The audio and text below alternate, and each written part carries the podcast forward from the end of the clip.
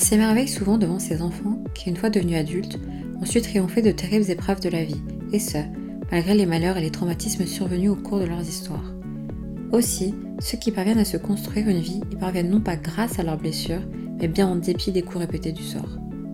Les malheurs ne sont pas toujours des épisodes de souffrance stérile. Ils peuvent également nous permettre d'apprendre de faire autrement, de faire mieux. Un mot dépeint parfaitement notre manière d'appréhender le mystère de ceux qui s'en sortent. C'est celui de résilience mot qui désigne à la fois la capacité typiquement humaine à réussir à traverser des épreuves, à vivre avec, que la compétence présente chez chacun d'entre nous, à s'adapter face au dénuement dans lequel peut nous plonger une tragédie, à la surmonter, puis à finir par se reconstruire. En comprenant cela, nous changerons notre regard sur le malheur, et malgré la souffrance, nous chercherons à en tirer des enseignements. Il est difficile de parler de résilience sans même évoquer le travail du neurologue, psychiatre et psychanalyste français d'origine juive polonaise Boris Cyrulnik. Il disait lui-même Personne ne prétend que la résilience est une recette de bonheur. C'est une stratégie de lutte contre le malheur qui permet d'arracher du plaisir à vivre malgré le murmure des fantômes au fond de sa mémoire. D'aussi long que je me souvienne, on m'a toujours dit et répété que j'avais l'air forte. J'ai récemment discuté avec Noah qui m'a lui-même dit qu'il admirait ma capacité de résilience et ma capacité à pardonner.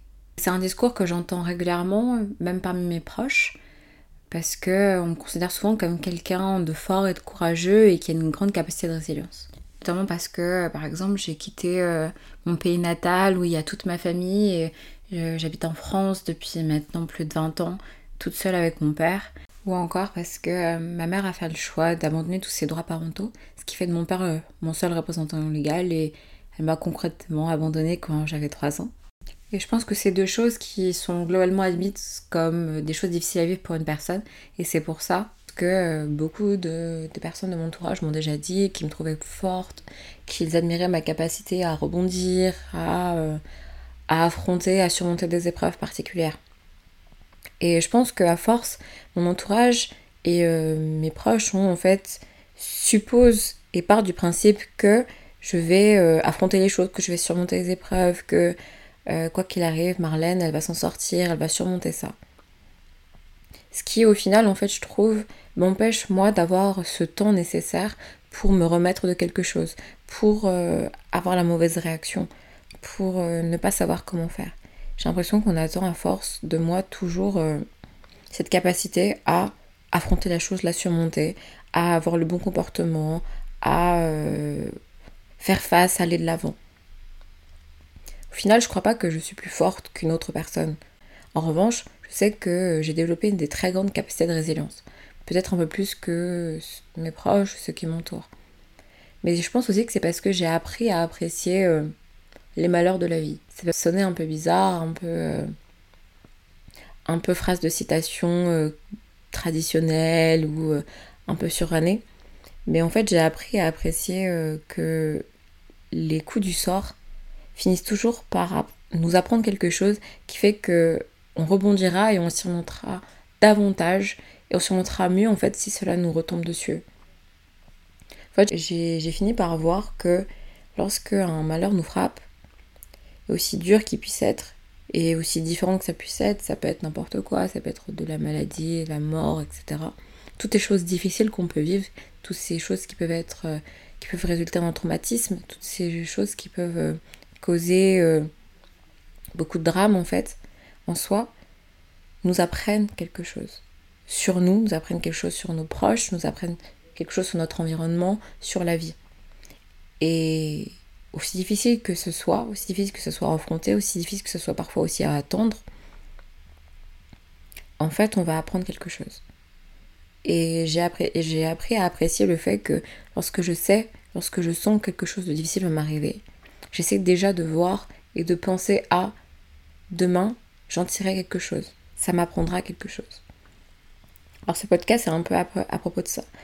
À propos de comment j'ai développé ma capacité de résilience, comment j'ai commencé à voir en fait les avantages de les avantages ou les points positifs plutôt je dirais des épreuves qui peuvent nous tomber dessus.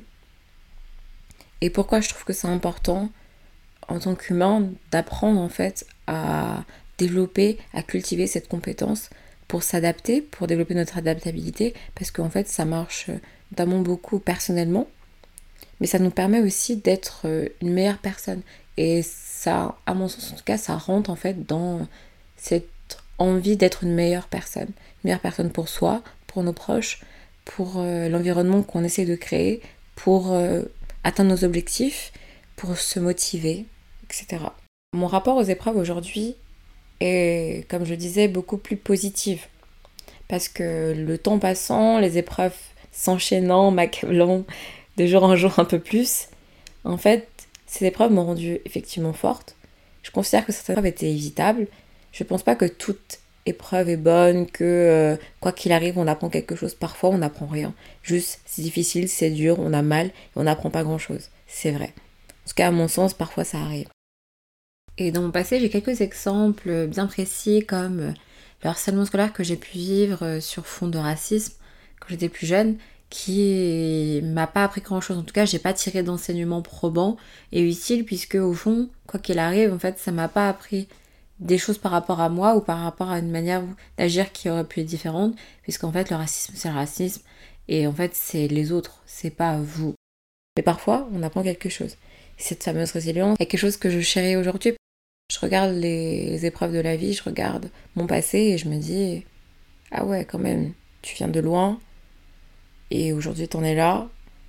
Et waouh, quel chemin. Et je trouve que ça m'apprend aussi à apprécier le chemin parcouru. À me poser et à analyser les choses et me dire, ah ouais, quand même, j'ai travaillé sur moi, j'ai grandi, j'ai maturé. Et aujourd'hui, en fait, cette épreuve, elle est arrivée. Mais je vois aussi ce que j'ai pu en tirer de bénéfique. Ce que j'ai pu en apprendre en tout cas. Ce que j'ai pu tirer comme enseignement qui aujourd'hui me permet de me dire ok c'est arrivé mais ça m'a pas accablé ça m'a pas empêché de vivre ou alors c'est arrivé, ça m'a touché, je me suis autorisée à vivre l'émotion, je me suis autorisée à vivre le moment, parfois à arrêter de vivre, c'est vrai, mais après, je l'ai surmonté, je suis remontée à cheval un peu, c'est un peu cette image, vous savez, où quand on tombe de cheval, il faut remonter vite. Moi, je dis pas forcément que, en tout cas, moi, je pense pas forcément qu'il faut monter vite. Vite, c'est aussi se précipiter, c'est peut-être pas se donner le temps nécessaire.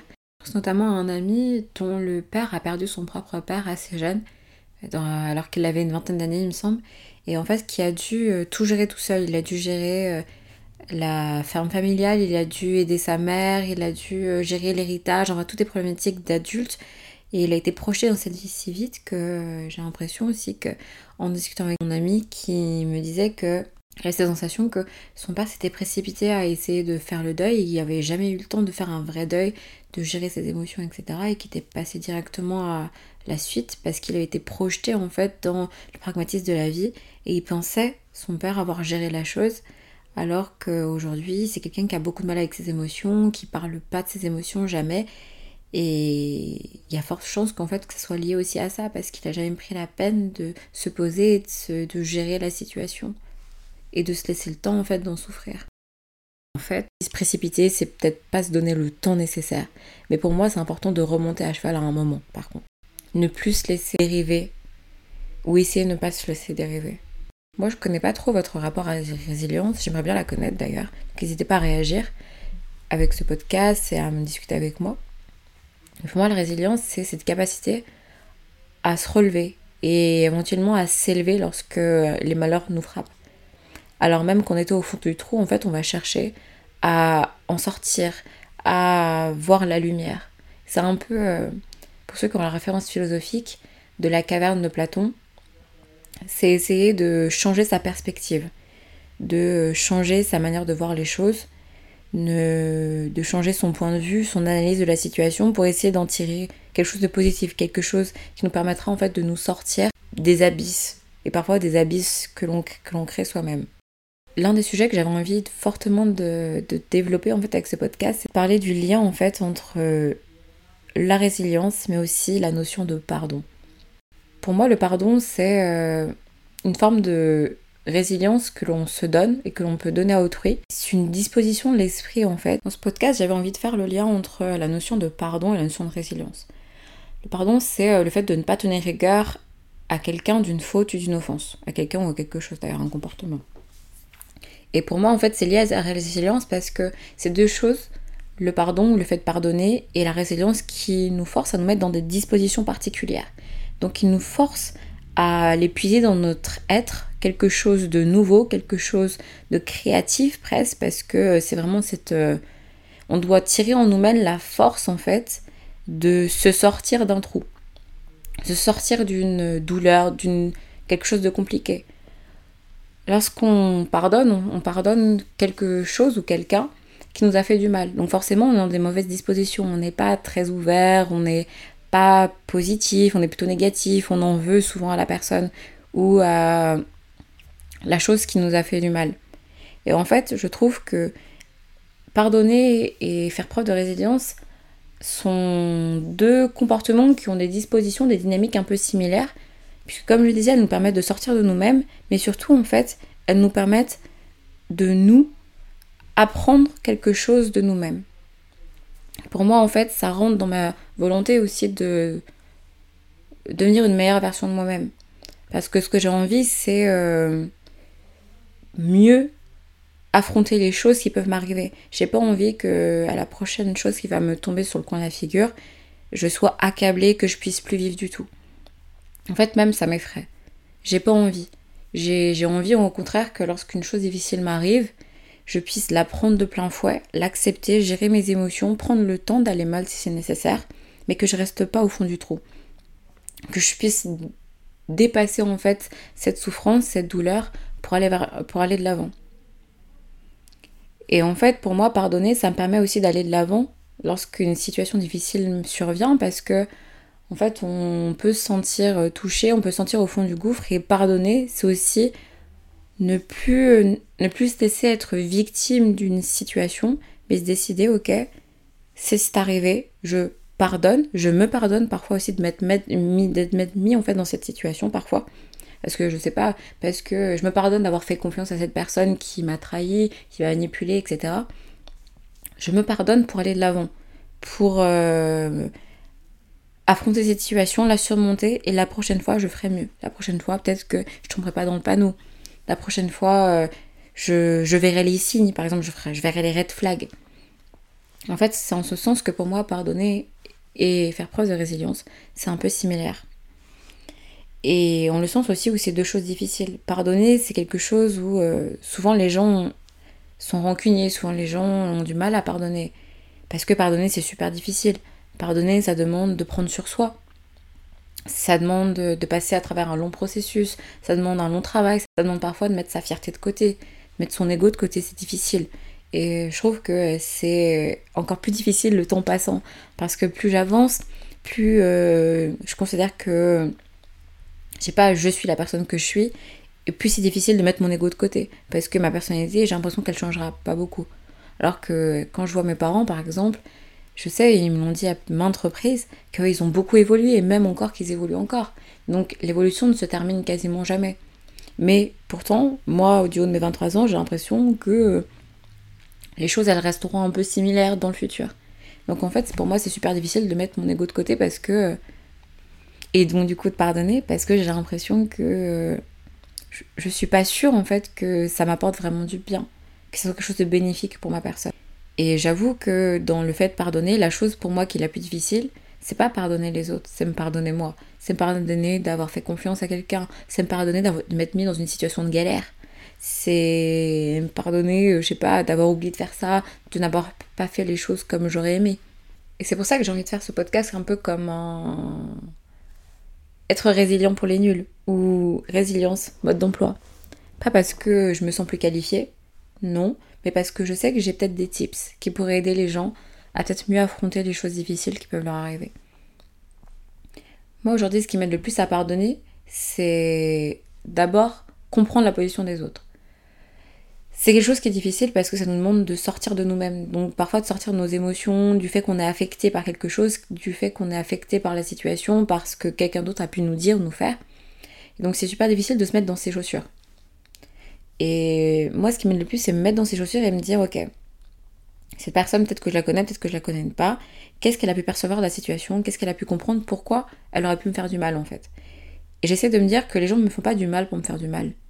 Ou que la situation n'est pas douloureuse pour être douloureuse. Peut-être qu'il y a des raisons, peut-être qu'il y a des choses qui peuvent s'entendre et se comprendre. Ça ne veut pas dire qu'automatiquement il faut trouver des excuses aux gens Mais ça veut dire qu'il faut essayer parfois de trouver des raisons.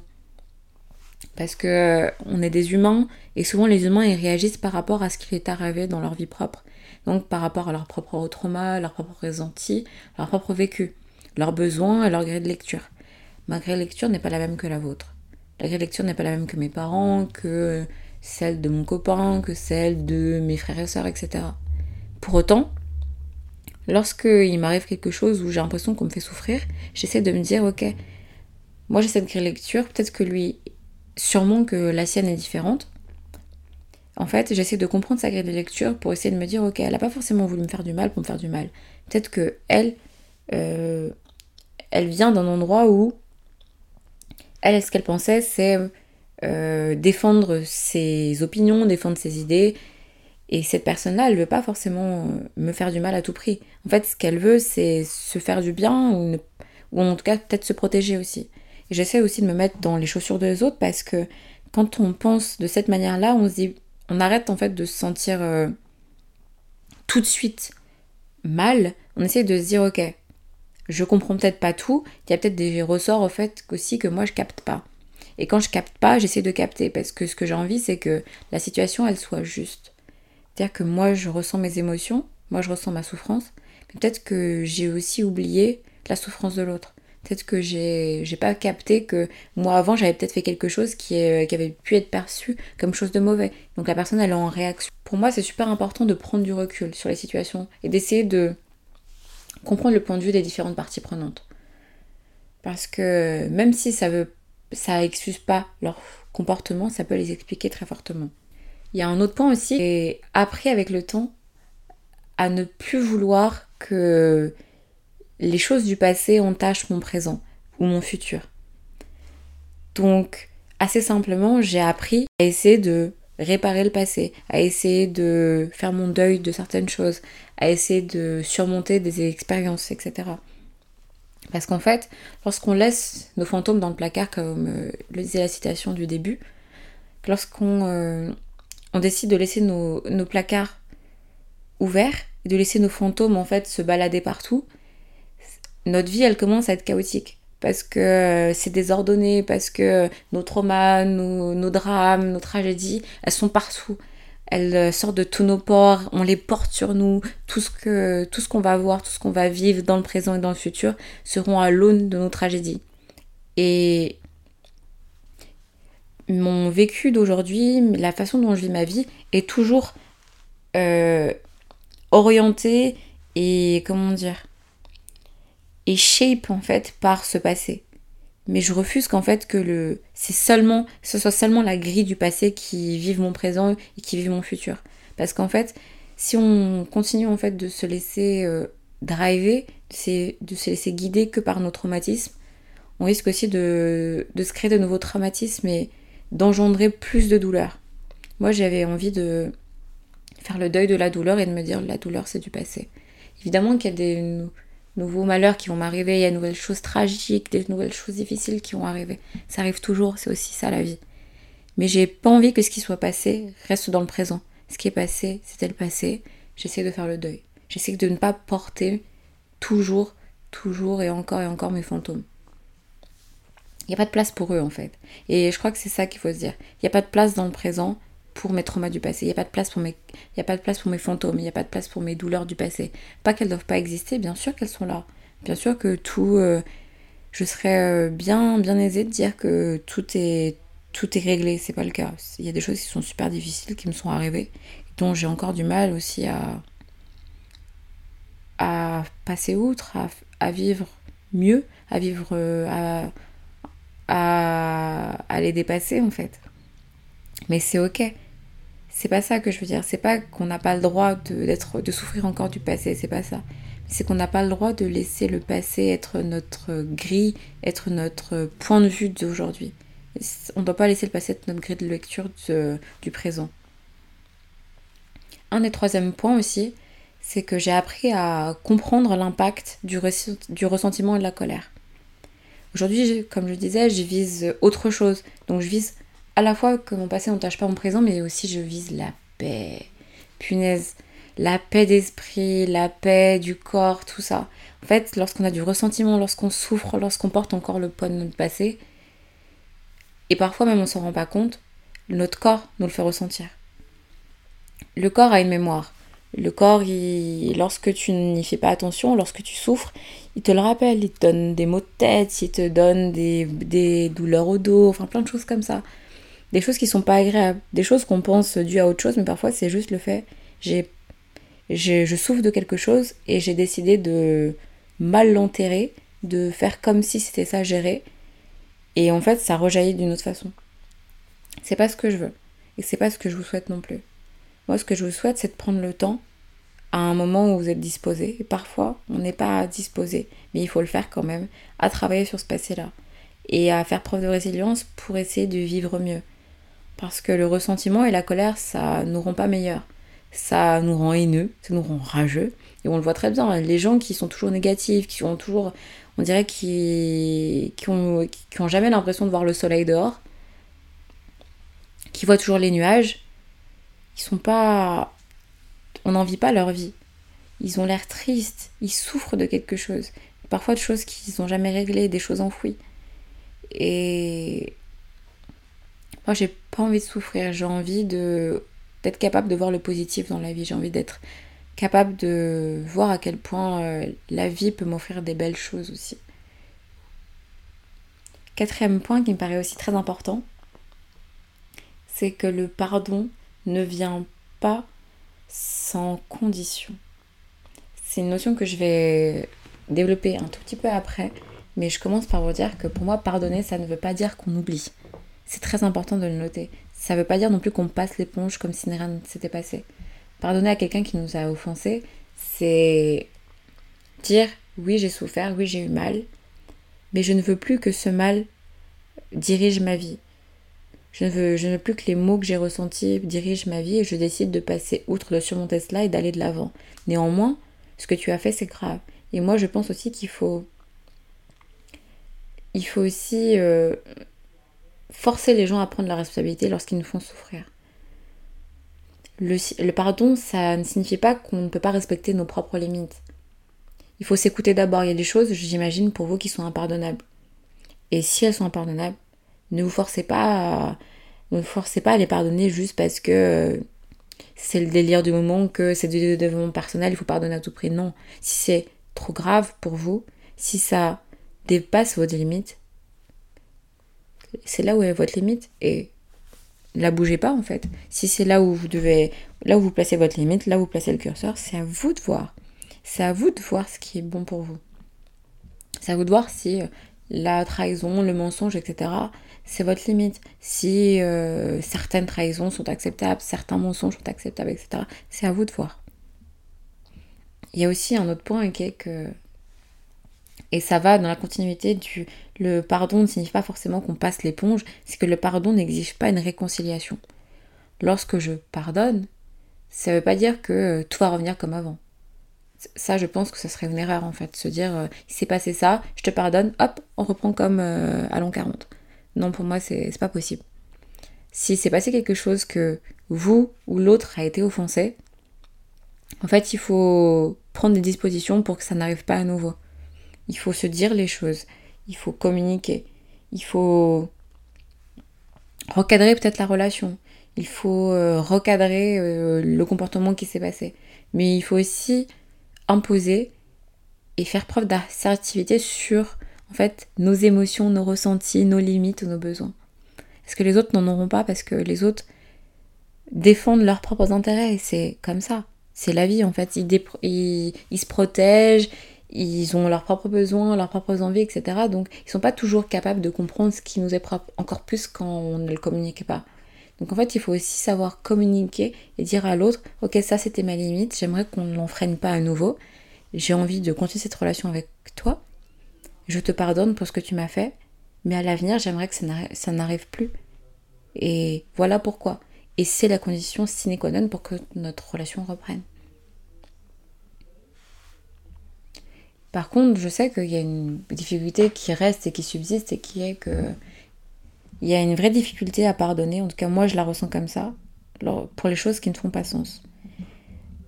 Je crois qu'à force, avec le temps, j'ai développé une vraie capacité de pardon et de résilience qui fait que je peux pardonner énormément de choses. Et je peux surmonter beaucoup de choses.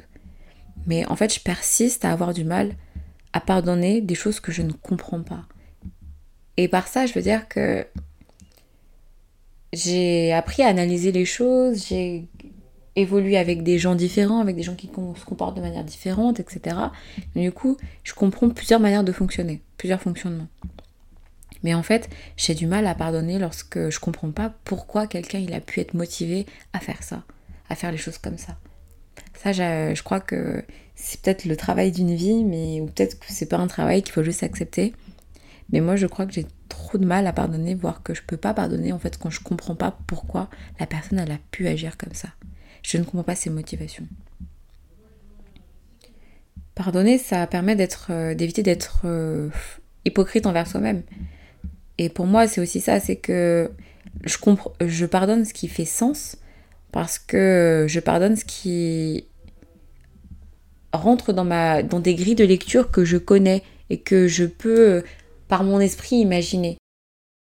Je crois qu'un autre euh, avantage du pardon, c'est ça nous évite la mauvaise foi. C'est-à-dire qu'on peut avoir cette réaction un peu de mauvaise foi et se dire euh, non mais non mais je comprends pas, non mais je vois pas pourquoi, non mais c'est pas moi ça, et d'être être dans l'ego. Et en fait, en grandissant, je me suis rendu compte à quel point la mauvaise foi, ça, ça sert à, ça sert à rien. Mais en fait, ça, c'est se mettre une balle dans le pied que de cette preuve de mauvaise foi. On se trouve des excuses, on se ment à nous-mêmes, et on est dans le déni en fait. Et le déni, il n'y a rien de plus. Euh, c'est terrible d'être dans le déni parce que tu refuses de voir les choses en face et tu te convaincs, tu vis dans un rêve où tu penses que tu as raison et tu penses que ce que tu as fait c'est bien. Alors que ce que tu as fait c'est clairement pas bien. Au fond de toi tu le sais, mais tu fais comme si. Et je pense qu'il n'y a rien de pire que euh, ne pas pardonner par mauvaise foi. Parce qu'on a trop d'ego alors qu'on sait qu'on n'est pas tout blanc aussi dans l'histoire.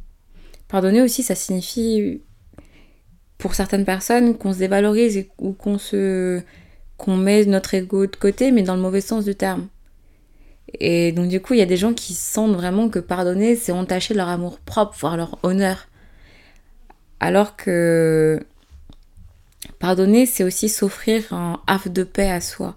C'est s'offrir un paradis où on est maître, où on est chef en fait de se dire ça là, ce qui est arrivé, je refuse que ça entrave ma paix d'esprit. Je ne, je ne suis là que pour la paix.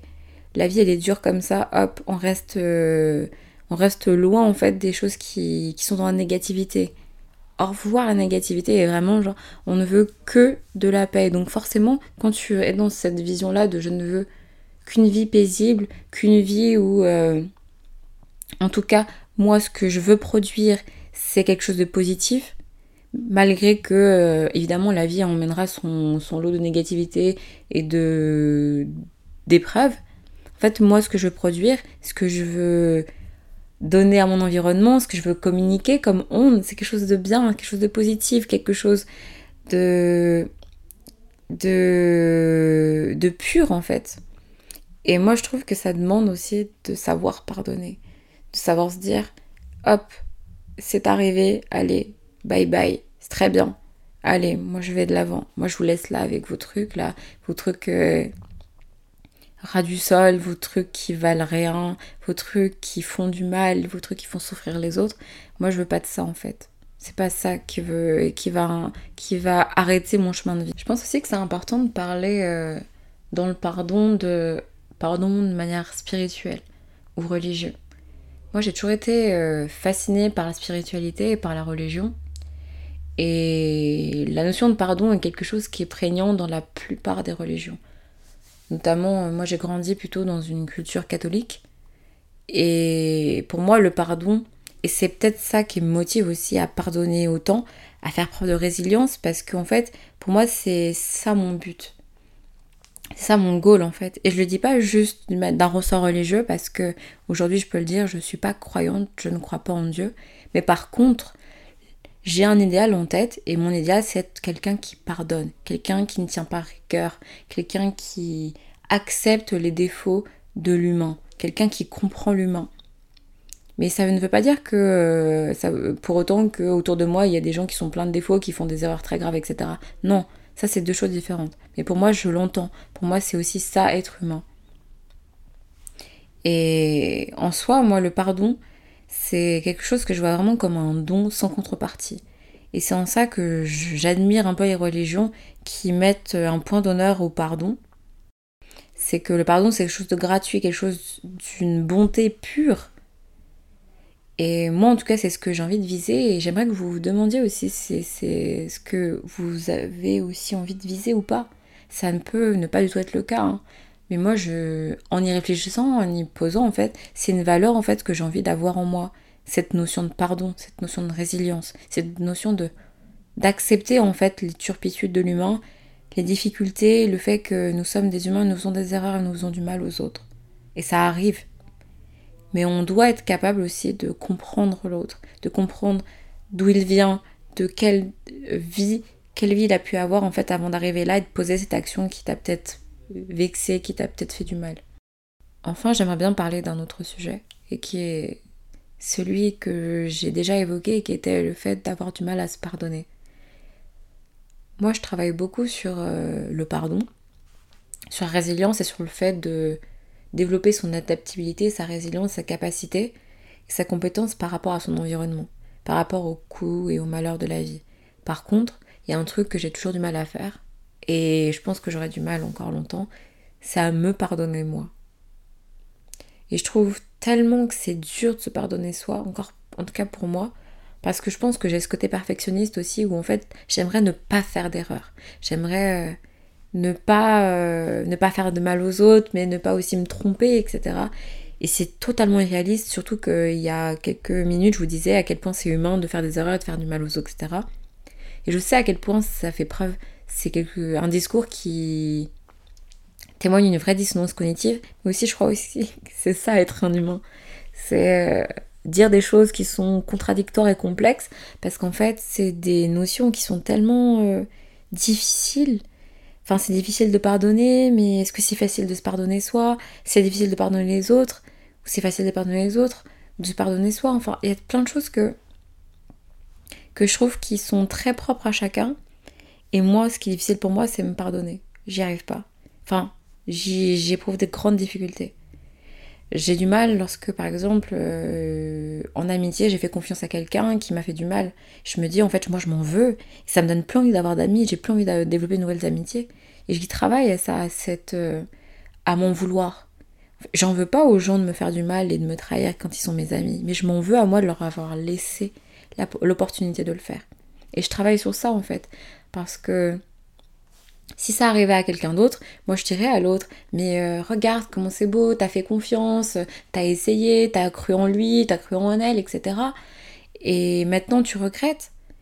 Et c'est ça que j'ai envie de me dire en fait. T'as essayé en fait, et c'est beau, c'est humain en fait d'essayer, de faire confiance, de croire.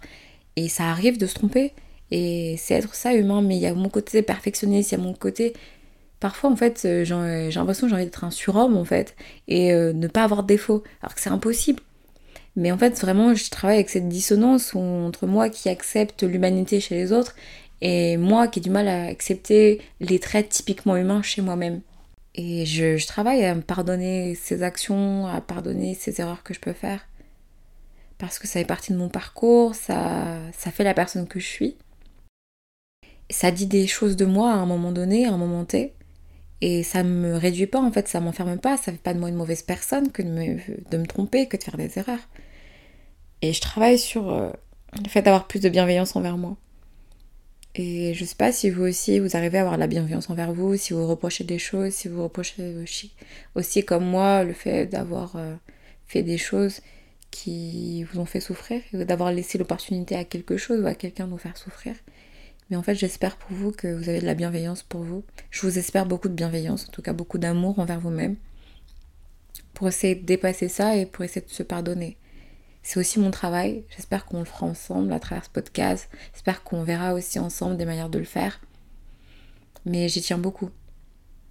Et plus je rentre dans, ce, dans ces cheminements introspectifs, parce que je pense que vous l'avez compris, je suis quelqu'un qui analyse beaucoup les choses. En tout cas, j'aime beaucoup ça. Je passe un temps fou à analyser les choses. C'est un plaisir. Et plus je, m'aperçois en fait que la, la, difficulté majeure dans le pardon, c'est que on est... En tout cas, moi, je redoute d'être imparfaite. Et je pense que j'en parlerai davantage dans mon podcast sur le contrôle, parce que c'est beaucoup lié au fait que j'ai besoin de contrôler, de tout contrôler. Mais c'est que j'arrive pas à me pardonner parce que j'ai l'impression d'avoir perdu le contrôle. Et je supporte pas ça. En tout cas, je supporte mal. Et j'y travaille. C'est un long chemin. Car je crois qu'il y a beaucoup de choses comme ça, des traits innés, enfin des traits qu'on a en nous, qui nous demandent en fait pour euh, vivre mieux de les dépasser. Mais moi en fait, j'ai peur qu'on me reproche des choses. J'ai peur que. J'ai peur de culpabiliser. Parce que je trouve qu'à culpabilité, il n'y a rien de pire comme émotion.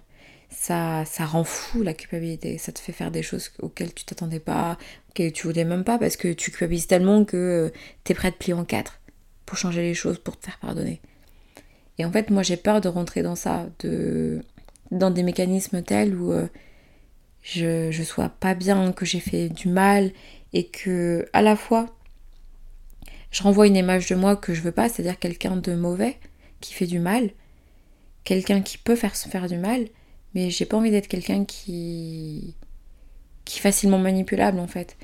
Parce que j'ai cette sensation que les gens qui sont euh, conduits dans leurs actions par la culpabilité sont capables de faire des folies parce qu'ils ils sont en fait submergés par leurs émotions, ils ont plus le contrôle de, de, ça et en fait ils ne réagissent, ils font plus que réagir plutôt qu'agir. Et moi j'ai, je pense que vous l'avez compris, cette, euh, cette envie d'avoir un certain contrôle, en tout cas d'avoir une maîtrise sur ce sur quoi je peux avoir une maîtrise. Et j'aimerais en fait pouvoir agir en conscience, agir pleinement, agir euh, à partir de ma raison, partir de mes émotions, mais pas être submergé par eux les plus grands addicts que je connais, donc ceux qui sont vraiment des addictions euh, assez fortes à des substances, à l'alcool, à la drogue, ils sont dans des mécanismes euh, souvent liés à la culpabilité. C'est-à-dire qu'ils consomment euh, leurs substances à des moments où ça leur permet de noyer leur chagrin, noyer des dépressions, noyer des traumatismes, etc. Et lorsqu'ils sont en redescente de ce qu'ils ont consommé, ils culpabilisent d'avoir été cette personne, ils, culpabilisent de de d'être euh, l'esclave de leur substance, etc.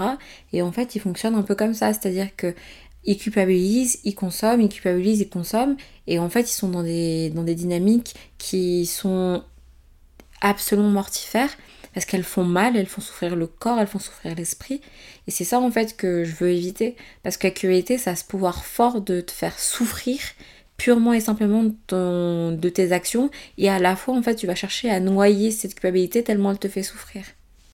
Pour en revenir à, la notion de résilience du coup dont on parlait, euh, qui est un peu le, thème en filigrane de cet épisode, j'aimerais quand même qu'on refasse un point dessus euh, et donc que l'on redise aussi euh, le lien que je fais.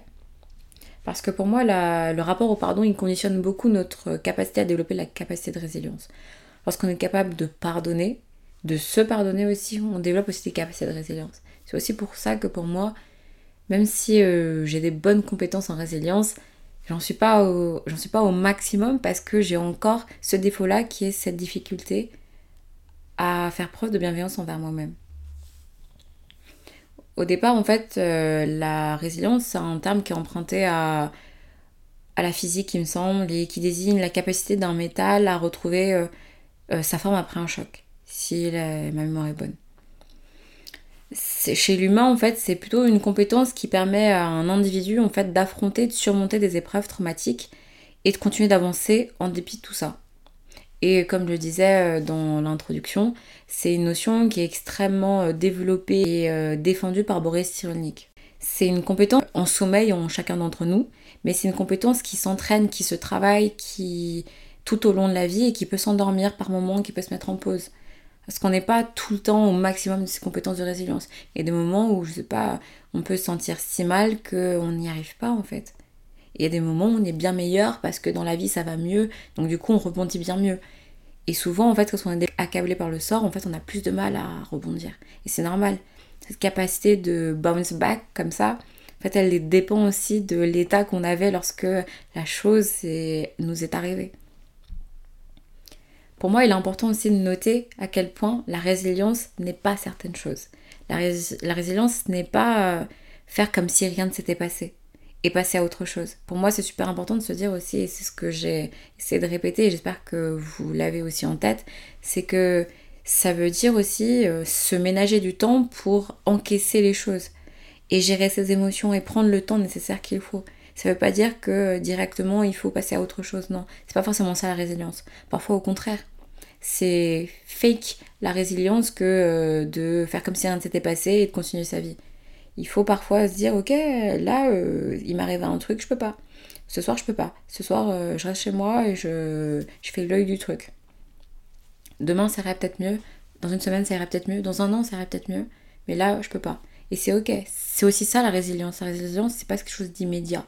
C'est quelque chose qui doit se faire de manière plénière. Donc il faut euh, que l'on surmonte l'épreuve de manière saine mais ce n'est pas sain que euh, de euh, remonter directement et de se dire hop, c'est surmonté, hop, on passe à autre chose. Enfin, peut-être que vous en êtes capable pour certaines choses. Je pense qu'il y a certaines choses qui sont plus faciles que d'autres à surmonter. Mais il y a des choses où c'est trop dur en fait. On peut pas les surmonter en un claquement de doigts. Et il faut pas l'exiger de soi-même. Ni des autres d'ailleurs. Analyser les situations et tirer des enseignements, c'est aussi s'autoriser à être affecté en fait et réajuster, réajuster sa vie. Parce que c'est important que euh, d'analyser la situation pour comprendre comment on est arrivé là, qu'est-ce qui s'est passé, comprendre les réactions, ses réactions, et ensuite en tenir des enseignements pour nous vivre mieux, car vivre autrement.